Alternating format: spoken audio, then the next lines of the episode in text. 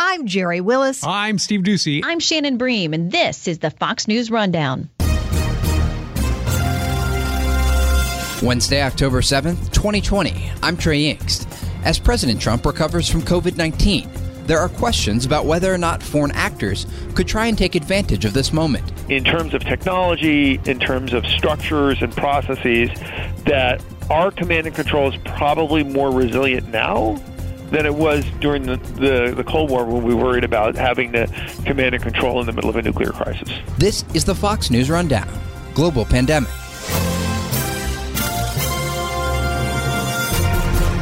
With the president and his circle infected with coronavirus, conversations are underway about any possible national security threat this poses. Over the next few minutes, you'll get the latest headlines on the global COVID 19 outbreak and hear from James Carafano, VP for National Security and Foreign Policy at the Heritage Foundation. Starting first in China, where the coronavirus outbreak first began. According to a survey from the Pew Research Center, the majority of people around the world believe China did a bad job handling the coronavirus outbreak. People from 14 countries were asked about their views. While the beginning of the outbreak occurred in China, after tight lockdowns, new cases in the country are extremely rare.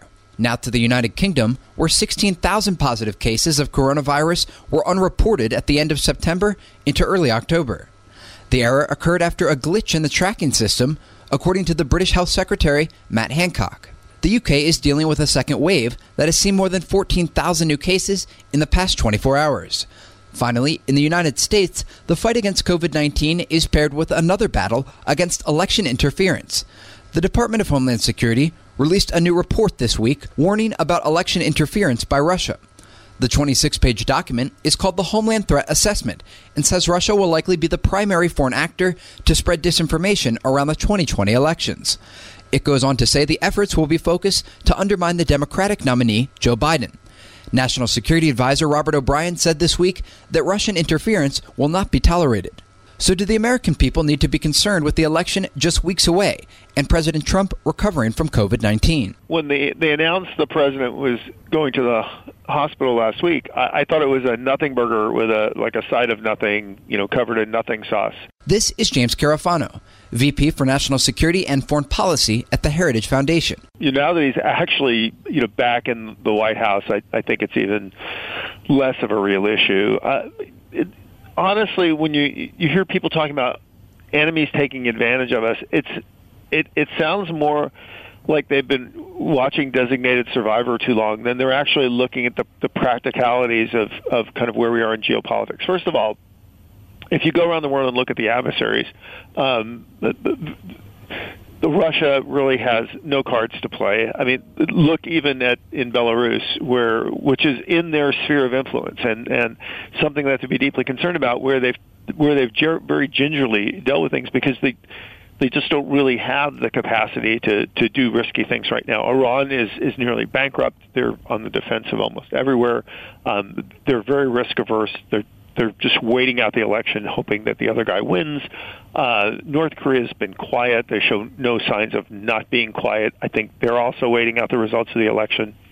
The, the Chinese have a lot of cards to play, but you would think, well, how would the Chinese actually operationalize this and take advantage of it, and and for what end or what purpose? And and it's not really really clear at all.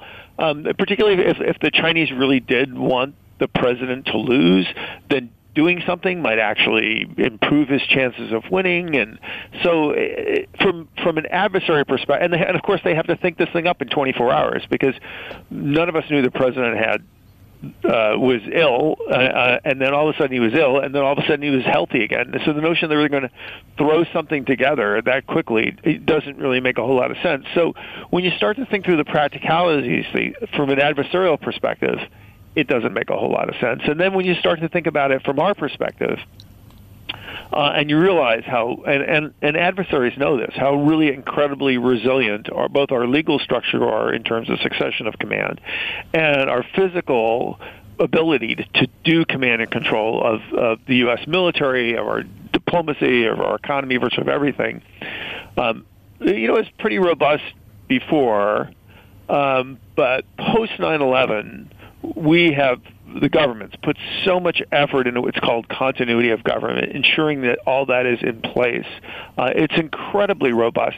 I would actually argue that in, in, in, in terms of technology, in terms of structures and processes, that our command and control is probably more resilient now than it was during the, the, the Cold War when we worried about having to command and control in the middle of a nuclear crisis.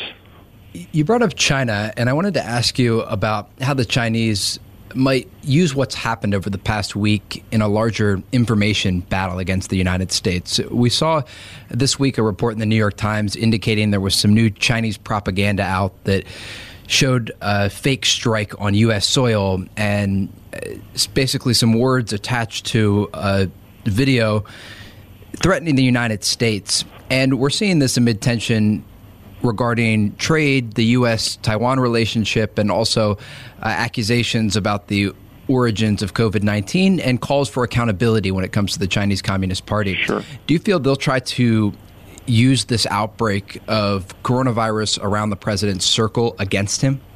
Sure. But the, but the question is, is how much does it matter? I mean, there's a couple of issues there. One is, sure, the Chinese and the Russians and others can can try to do propaganda against the United States, kind of overt actions. And, we, and we've seen some of this. We've seen some, for example, in both the Russian and the Chinese press, you know, kind of ridiculing the president or trying to make fun of the president. Um, the question is, is from from an overgate propaganda perspective, do they understand us any better than we understand ourselves? Remember, these are actually foreign actors trying to interpret how to influence American behavior. And our our own perceptions of how to influence our behavior is difficult. When foreign adversaries try to do that, it often comes off as, as clumsy and, and immature. And and in many ways it might have the unintended consequences of, of producing the exact opposite effect they're trying to achieve. So for example, when the Chinese ridicule President Trump, does does that make him stronger or weaker? Um, I mean, I, I you can make an argument that the Chinese ridiculing him actually would, would make people more inclined to vote for him because they're concerned about the Chinese. So propaganda is is a it's it's it's a particularly over a short term uh, trying to have a very risky and and and really unlikely. And then of course there's you know disinformation. Can they spread? Yeah, they can, and and they do. And and um, and the Russians are actually much more aggressive at this. But the problem with disinformation is is is it really having any impact? I mean, this is the side that we never talk about. We always talk about Russian interference and Chinese interference, and and we see very little data about well, is it actually making any difference?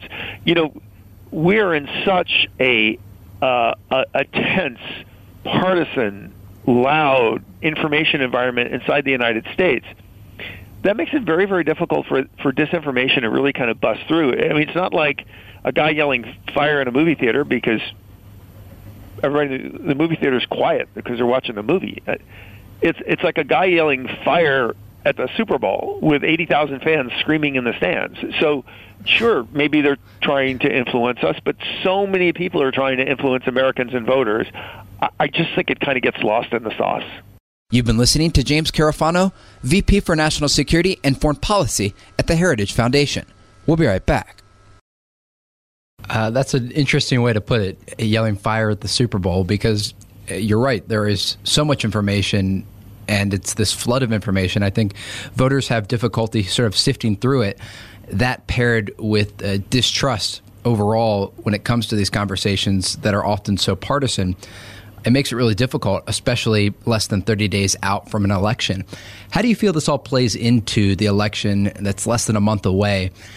You know, the president coming out at the White House when he returns from uh, right. Walter Reed Medical Center and basically making a small address to the American people to say, hey, look, uh, he believes that he has gotten through the worst part of this virus and he's going to head back out on the campaign trail when he's better, and uh, we'll likely see a couple more debates if things go as scheduled. Sure. But how does this all play into the minds of voters? Uh, you brought up an interesting point about short-term propaganda and how yeah. it doesn't necessarily mean that it's going to influence the outcome of anything. I mean, over the weekend, the this was an obsessive topic that just consumed everything. Can can you name for me what last week's crisis du jour was? And I think a lot of people were like, well, no. And my guess is next week, people will forget about this week. I mean, it, part of this, of course, is is um, the way pundits and media and critics have operated, particularly with this president, which is to just sleep on everything like this is the the Armageddon, uh, and and then of course when it turns out to be not an Armageddon, then they just jump onto the next you know bright shiny object. Well, part of the problem with doing that is you've kind of conditioned the American people that oh yeah here we go again, you know another Trump crisis, you know whether they like him or dislike him, and then and then they said, yeah, it'll be gone by Monday, and then it's gone by Monday, and then of course we're on to the next crisis. So I, I think in many ways, you know, they've desensitized people to the kind of Trump crisis mode because we can't be in crisis mode our entire lives. It doesn't work that way. You know, we got to go to the supermarket. You know, we got to pick up Halloween costumes at Walmart, but we don't have time for this. I mean, we're we're, we're dealing with COVID and we're dealing with our jobs. So I. I I, I wonder. This isn't a partisan comment. This is kind of really kind of me more as a historian looking at how you know populations deal with news and and information and consume it. You know, part of me wonders if there's anybody left you know that hasn't made up their minds. I mean, normally we say. Uh, people don't really focus on national elections until they come back from Labor Day, and then they, you know, kind of think about it in October and get really serious about it at the end of the month. I, I, I don't, you know, we've had this kind of very angry, aggressive politics since the end of the 2016 election. We've never kind of left that mode, and I just wonder how many people are out there left to be convinced, and if any of this, whether it is you know a scandal from one side or the scandal from the other side, really moves anything. I mean, I think it's very interesting, for example, that if, if you just look at it from the look at it from the president's perspective, I mean, his popularity numbers have have been relatively stable um, and they've actually climbed up. Uh, even as we've gotten closer to the election, and and it seems not related at all to the you know the news du jour. Yeah, and I, I think it's interesting the way people consume information because oftentimes you see this on Twitter a lot, but people are in their bubbles, whether it's the far left or the far right, and they're getting information that's aligning with their viewpoint, and I think also aligning uh, with this echo chamber that we often see in the really partisan groups within the United States. I really appreciate your perspective on all of this and how this is playing into everything just a few weeks out from the election. The VP of National Security and Foreign Policy for the Heritage Foundation, James Carafano. James, thank you again for your time. And thanks for having me. You've been listening to the Fox News Rundown. Rundown. Stay up to date by subscribing to this podcast at foxnewspodcasts.com. And for up to the minute news, go to foxnews.com.